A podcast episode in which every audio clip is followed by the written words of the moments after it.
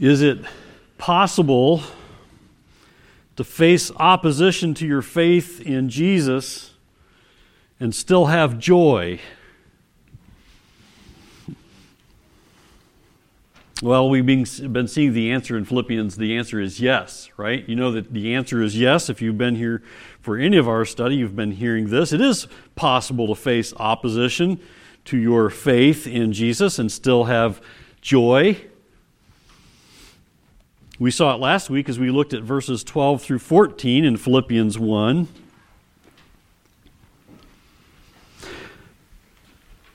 What about when someone in the church opposes you? Can you still keep your joy then? what about when someone in the church opposes you? Or maybe by someone you've served in, with alongside in the church, or maybe you're being opposed by someone from another church. I appreciate what uh, John MacArthur says in his commentary on this passage. He says this One of the most discouraging experiences for a servant of God is that of being falsely accused by fellow believers, especially co workers in the church. To be maligned by an unbeliever is expected. To be maligned by another believer is unexpected. The pain runs very deep when one's ministry is slandered, misrepresented, and unjustly criticized by fellow preachers and teachers of the gospel. That is precisely the situation Paul faced in Rome, where some of the church leaders in opposition to him were preaching Christ even from envy and strife. We're going to see that this morning. This is not a new problem. This is not a new problem. In, uh, the church in Paul's day experienced this kind of pettiness firsthand, and we can call this pettiness. It can be discouraging. And we're even at risk of being people who care more about our own feelings than we do the cause of Christ if we are not careful. I think we need to take a passage like this personally. We need to examine our own hearts first, always.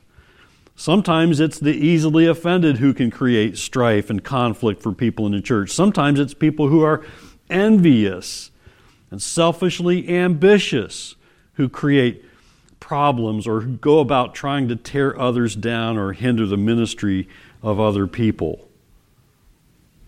But I want you to see this today, even this, even hardship and difficulty like this shouldn't stop our joy in the Lord shouldn't keep us from rejoicing in the Lord Jesus Christ, our strength, our hope, our all. As we continue our look at Philippians today, we're going to see how Paul was able to keep his joy in spite of what was happening to him and around him.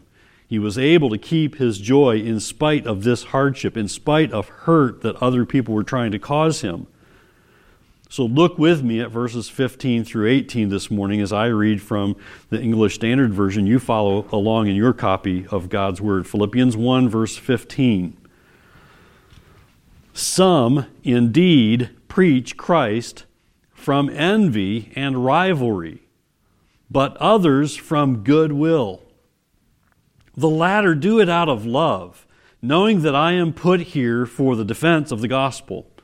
The former proclaim Christ out of rivalry, not sincerely, but thinking to afflict me in my imprisonment. What then? Only that in every way, whether in pretense or in truth, Christ is proclaimed, and in that I will rejoice.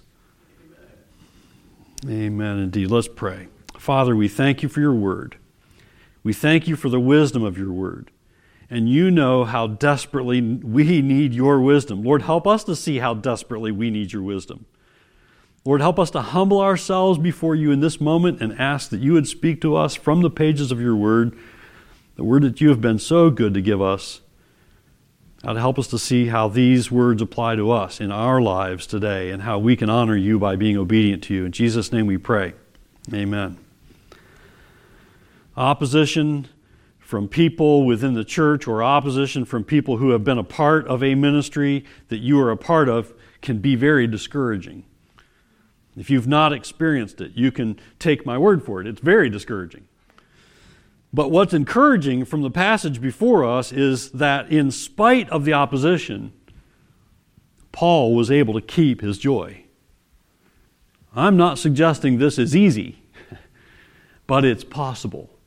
And it's something that we ought to aim for, come what may, whatever comes. We want to cling to the joy that we have in Jesus Christ that he makes ours when we trust in him. How could Paul do this? How could he be joyful? Remember the emphasis here last week that Paul was able to keep his joy even in the face of real opposition and difficulty because of his singular focus in life. His singular focus, his singular passion in life was Jesus Christ and his gospel. It's incredible to think of how far Paul had come. he he totally he was totally converted right we, he had totally turned from being all sold out to opposing jesus and those who believed in the lord jesus christ to, to being all sold out to proclaiming the name of jesus christ and he had learned that there would be opposition. He was facing it. And yet he had learned how to keep the joy of the lord as his strength. So how can you keep your joy even if you face difficulty caused, caused by people who oppose you. Maybe they're opposing you from, from within the church, or maybe they're opposing you from without, uh, outside of this local fellowship, but from some other church or some other believer that you know. It all hinges on Paul's singular focus, and I'm encouraging you and challenging you to make this your focus his desire to know Jesus, to know him. And you can know him. Read your Bible, right? Pray. Ask for God's help as you read the Bible. As you begin to know Jesus and know him personally through faith in the Lord Jesus Christ and in him alone. His passion was to know Jesus. His passion was to serve the Lord Jesus Christ. And his passion was to make Jesus known, make the gospel known. So let's start at the end of our passage. I don't do this very often, but let's go to the last verse in the verses that we're looking at here. Go to verse 18. I want to start at the end where we see this so clearly. Look again at verse 18 where we see Paul's focus was on Jesus Christ. You cannot miss this. What then? He says. What then? Only that in every way, whether in pretense or in truth, Christ is proclaimed, and in that I will rejoice. Two words. So what? so what? Now, I don't suggest you go around saying that very often because people don't take kindly to us saying, so what, to what they say. but these are two words that I think apply here. He says, what then? It's kind of like saying, so what? What then? Who cares? Who cares? The NIV puts it this way. But what does it matter? But what does it matter? Well, in the, in the overall scheme of things, in the big picture way of thinking, it doesn't, this persecution of Paul, being persecuted by other believers even, is, in Paul's eyes, doesn't matter. It's a so what kind of an attitude. Paul was certainly grieved. I wouldn't suggest that Paul didn't, didn't feel this wasn't hurt by this, wasn't discouraged by this. Paul certainly was grieved that there was opposition from within the Christian community. This, this should concern us. We ought not oppose one another. We ought to love one another with a brotherly love. Yes? Oh, how sweet it is, says God's word, when brothers dwell together in unity. That's what we ought to be all about. And yes, it can be very hard when you are opposed for your faith by another believer. But Paul wasn't going to let the opposition hinder him. He was going to keep his eyes fixed on the Lord Jesus Christ, on, on his gospel, and making it known. I'm being opposed, says Paul, but so what? Well, that's an attitude that isn't naturally easy for us, is it? What is natural is for us to want to respond and to defend ourselves or even lash out. Our problem is we want to be liked. We are people pleasers. We, want, you know, some of us are more people pleasers than others, but we all want to be liked. We all want to pe- uh, have people on our side and for us and not against us. We want people by our side. We want the support and help of other people. But Paul says, what does it matter? I'm not letting this bother me. I am I'm refusing to let this slow me down in my purpose of making Jesus known and knowing him personally. Well, how can he say this? It, I would say it's because of his singular focus. He has a laser like focus on knowing Jesus and making him known, sharing the gospel of Jesus Christ, making the gospel known. Whether in pretense or in truth, he says, Christ is proclaimed, and in that I rejoice. That was all that mattered to Paul. I wonder what's it going to take for us to get there? That, that all that matters to us is that Jesus is proclaimed. Come what may, whatever happens. That's easy to say, right? So, another thing when you start facing opposition.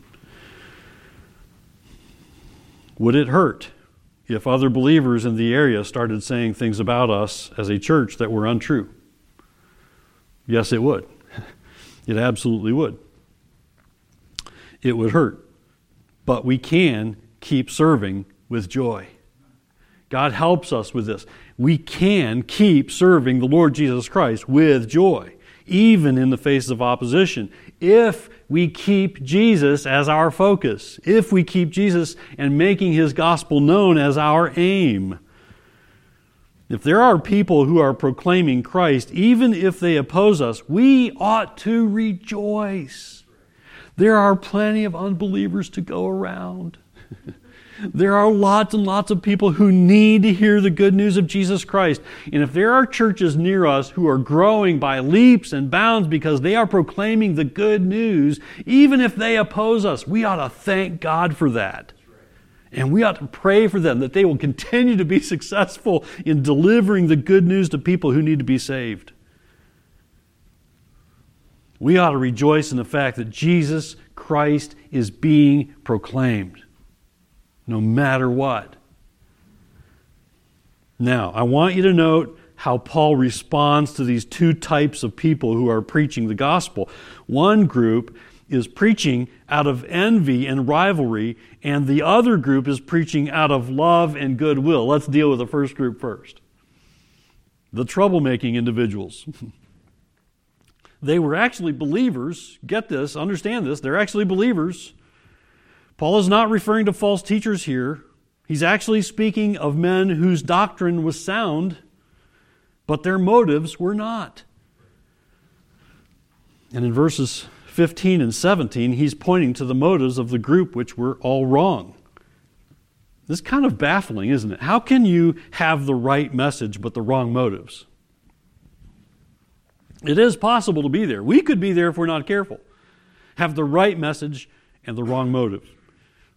It happens when you make your aim something other than Jesus and his gospel.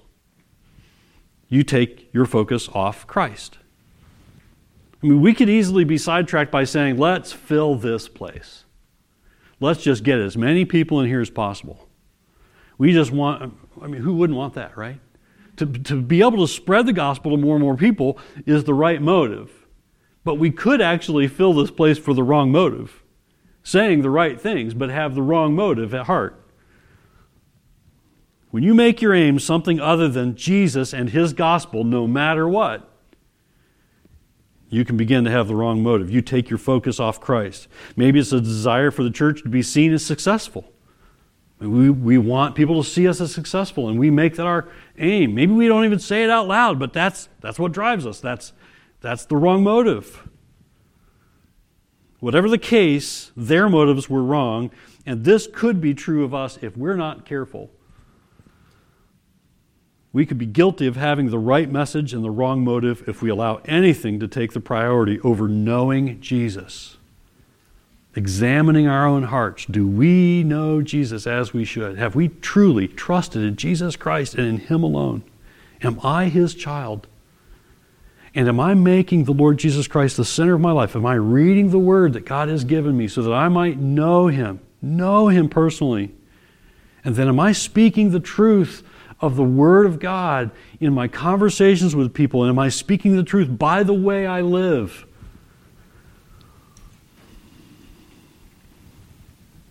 If we get sidetracked, we could be saying all the right things and doing them all for the wrong motives. That was happening with these individuals. Paul says first that they were preaching from envy and rivalry. Their motives were selfish. They were promoting themselves over Paul. They were not preaching Jesus out of sincerity. They were in, intentionally trying to add to Paul's difficulty. He says in verse 17 that they were thinking to afflict me in my imprisonment. Let's cause Paul a little bit more pain. They were more about making trouble for Paul than making the gospel of Jesus Christ known. Jesus was not the aim of their affections. Now, we need to admit here that it can be easy for wrong motives to creep into our lives. You realize that, right? And it's easy to get charging ahead and, and then find out later our motives were, were wrong, self centered, self focused.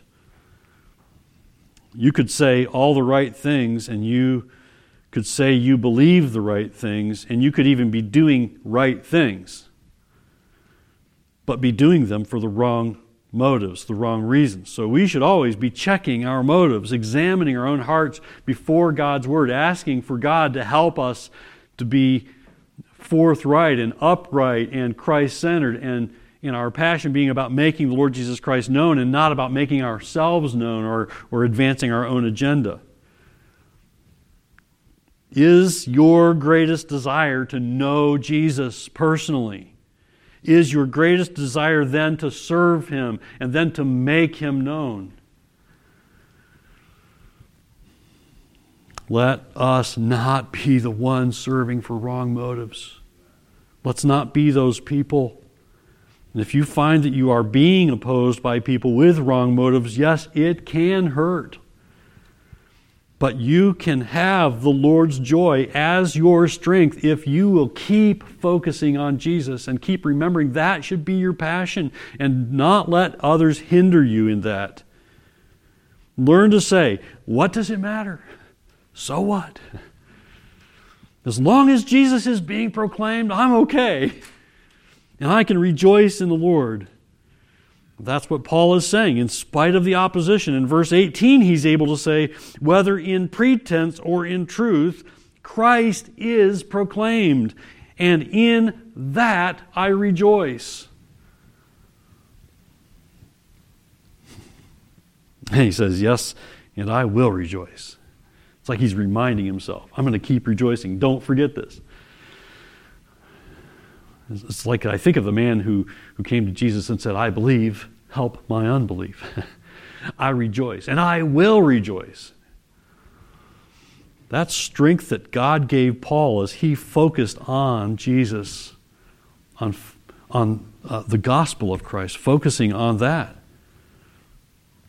The people who meant to cause Paul harm could not steal his joy because it wasn't based on his circumstances. It was based on his faith in the Lord Jesus Christ, his knowledge of who Jesus was, his relationship with Christ, and his passion for making Christ known and the gospel known. Now, it wasn't all opposition. We can thank God for that. There's a, a ray of hope in this passage, a, a very big one. It wasn't all opposition. Note that there was joy for Paul in the fact that there were others who were proclaiming Christ out of love. Note how Paul was encouraged by the love of other believers. Look at verse 16. He says, The latter do it out of love. Praise God. We thank God for people like that who proclaim the gospel out of love, knowing that I am put here for the defense of the gospel. They had seen Paul's persecution. They had seen how he'd been persecuted. They had seen how he is being opposed by even other believers trying to do him more harm. But they but they were more concerned about making Jesus Christ known, and they were actually encouraged by Paul and his faithfulness, faithfulness to the Lord Jesus Christ.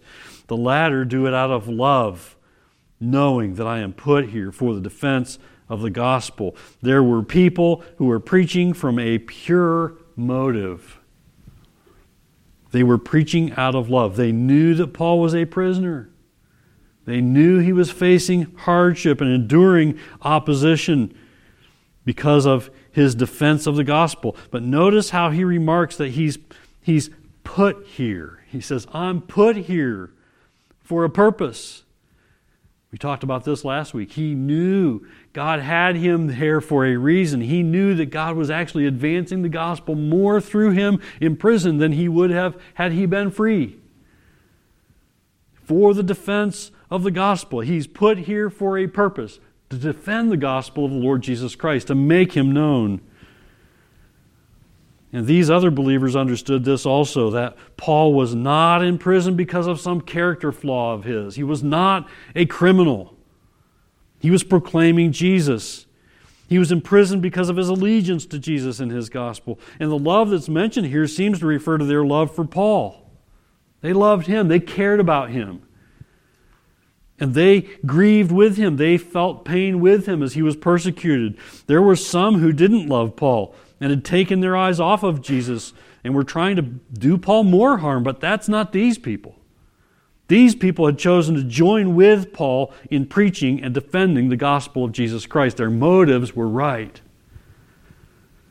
And Paul had the love and support of other believers who are serving with their focus on Jesus. How encouraging that is. Please do not lose sight of how you can help people have joy in the Lord. As you serve Jesus Christ with your motives right, with your eyes fixed on Jesus.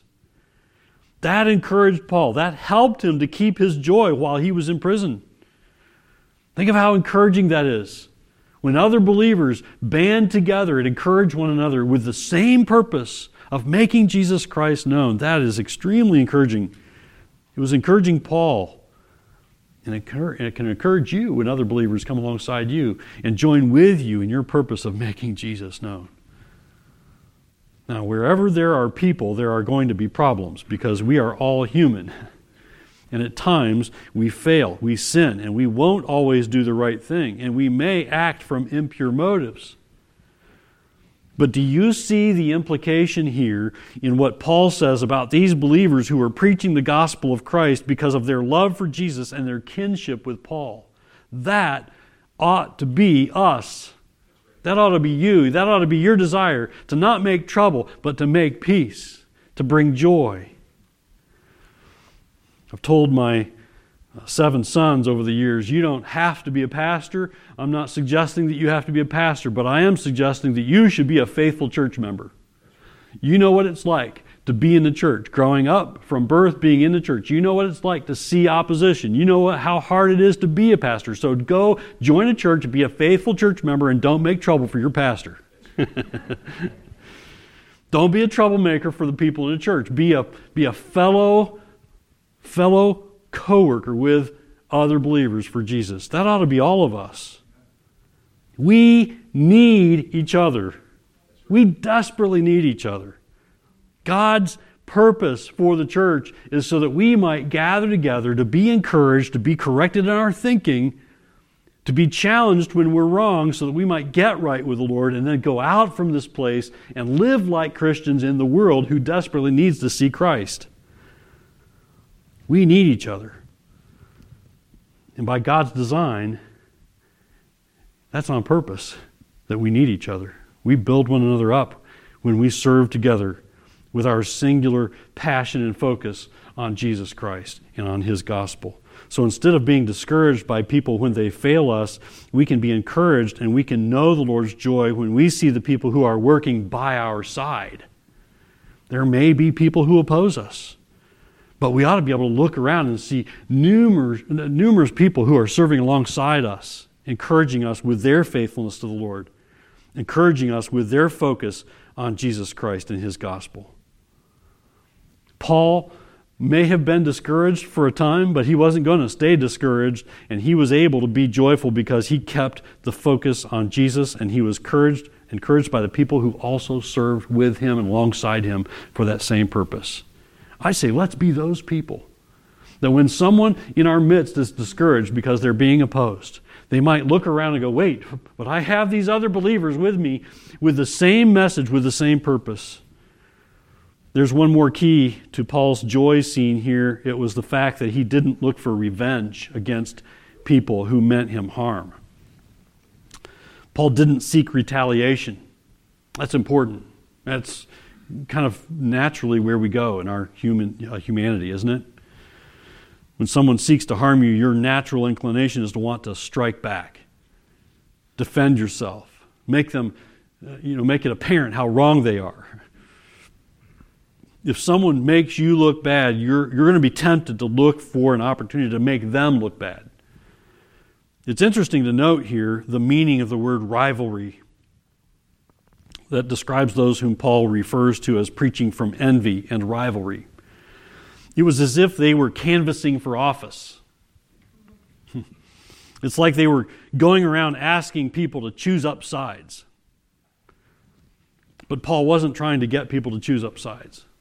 He wanted people on Jesus' side. he wasn't concerned about whether people were following him. He was concerned about whether people were following Jesus. He wasn't concerned about whether they were following some other preacher. They, he wanted them following Jesus. He only wanted people to follow Christ, whether it was the result of his ministry or someone else's ministry. And he was content with that. And we need to be content with that.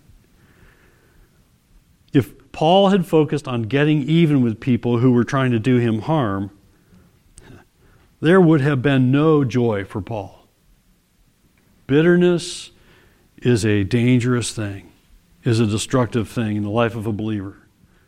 If Paul had allowed himself to become bitter and resentful, he would not have known the Lord's joy as his strength.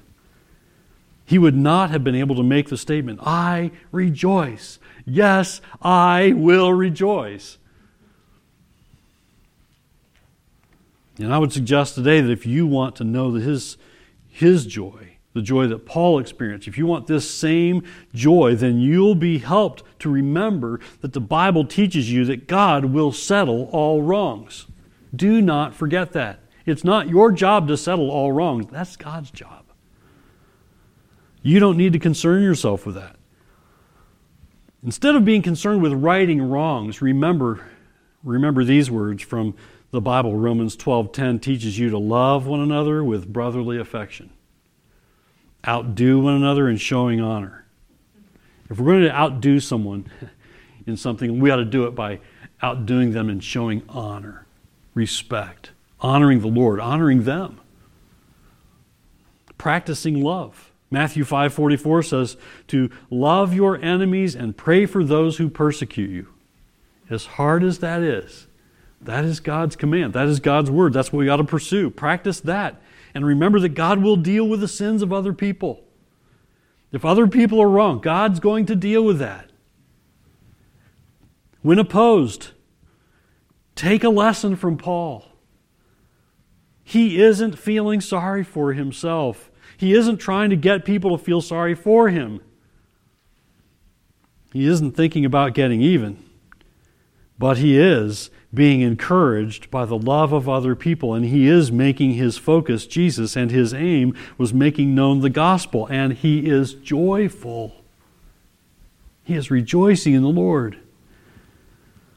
Can we do that? Yes, we can. We got to make our focus the Lord Jesus Christ. We got, we got to make our aim his gospel, knowing him personally and making him known. And when we're opposed, we ought to keep our eyes on the Lord Jesus Christ and thank God for those who have come along beside us and are encouraging us and joining us in the work. The most important key to Paul's joy was his focus on Jesus. That was at the heart of his joy. And it will be at the heart of your joy if you'll focus on Christ. He wasn't worried about himself. And that's a lesson to us, isn't it? It's so hard not to focus on our own needs, our own feelings, our own concerns. Paul wasn't focusing on himself, and that's a lesson for us. He just wanted to know Jesus Christ. He wanted to make him known to other people. I say, let's make that our focus. Let's make that our aim also. Let's be the people who bring joy to each other because we're focusing on Jesus and making his gospel known. Let's refuse to be envious of others. Let's refuse to seek retribution or getting even with others. Let's seek to know Jesus, know him personally, know God's word. Let's seek to make our aim spreading the gospel farther and farther as God gives us opportunity, let's be those people who bring great joy to each other because we're serving in this, in this gospel aim together in making Jesus known. May that be our passion as a church. Let's ask God for his help in this. Our precious Heavenly Father, we do desperately need your help. We need your help every day, every moment of every day. Lord, help us to trust in you and depend on you and to seek to honor you with the way that we think, speak, and act. Lord, help our passion to be making the Lord Jesus Christ known. And if we are opposed, when we are opposed, for following you, for speaking the truth of the gospel, Lord, help us to know the joy that only you can give because we're focusing on the Lord Jesus Christ, focusing on knowing Him personally, trusting in Him every day, trusting for your work in our hearts and minds by your Spirit and by your Word. Lord, help us to be people who, who soak our hearts and minds in the truth of the Word so that the the gospel of the Lord Jesus Christ might just naturally come out of us. We would, would not be able to stop it when we have opportunities that you give us, that we would speak of the love of Christ for sinners. Lord, help us to rest in that, in making Jesus known, come what may. Help us to be able to say, so what? Jesus Christ is being proclaimed. May that be our attitude, and may we serve alongside one another, being an encouragement to each other, praying for one another not opposing one another, but sharing in this gospel work. There is plenty of work to go around. Lord, help us to be uh, fellow workers in your harvest, Lord. In Jesus' name we pray. Amen.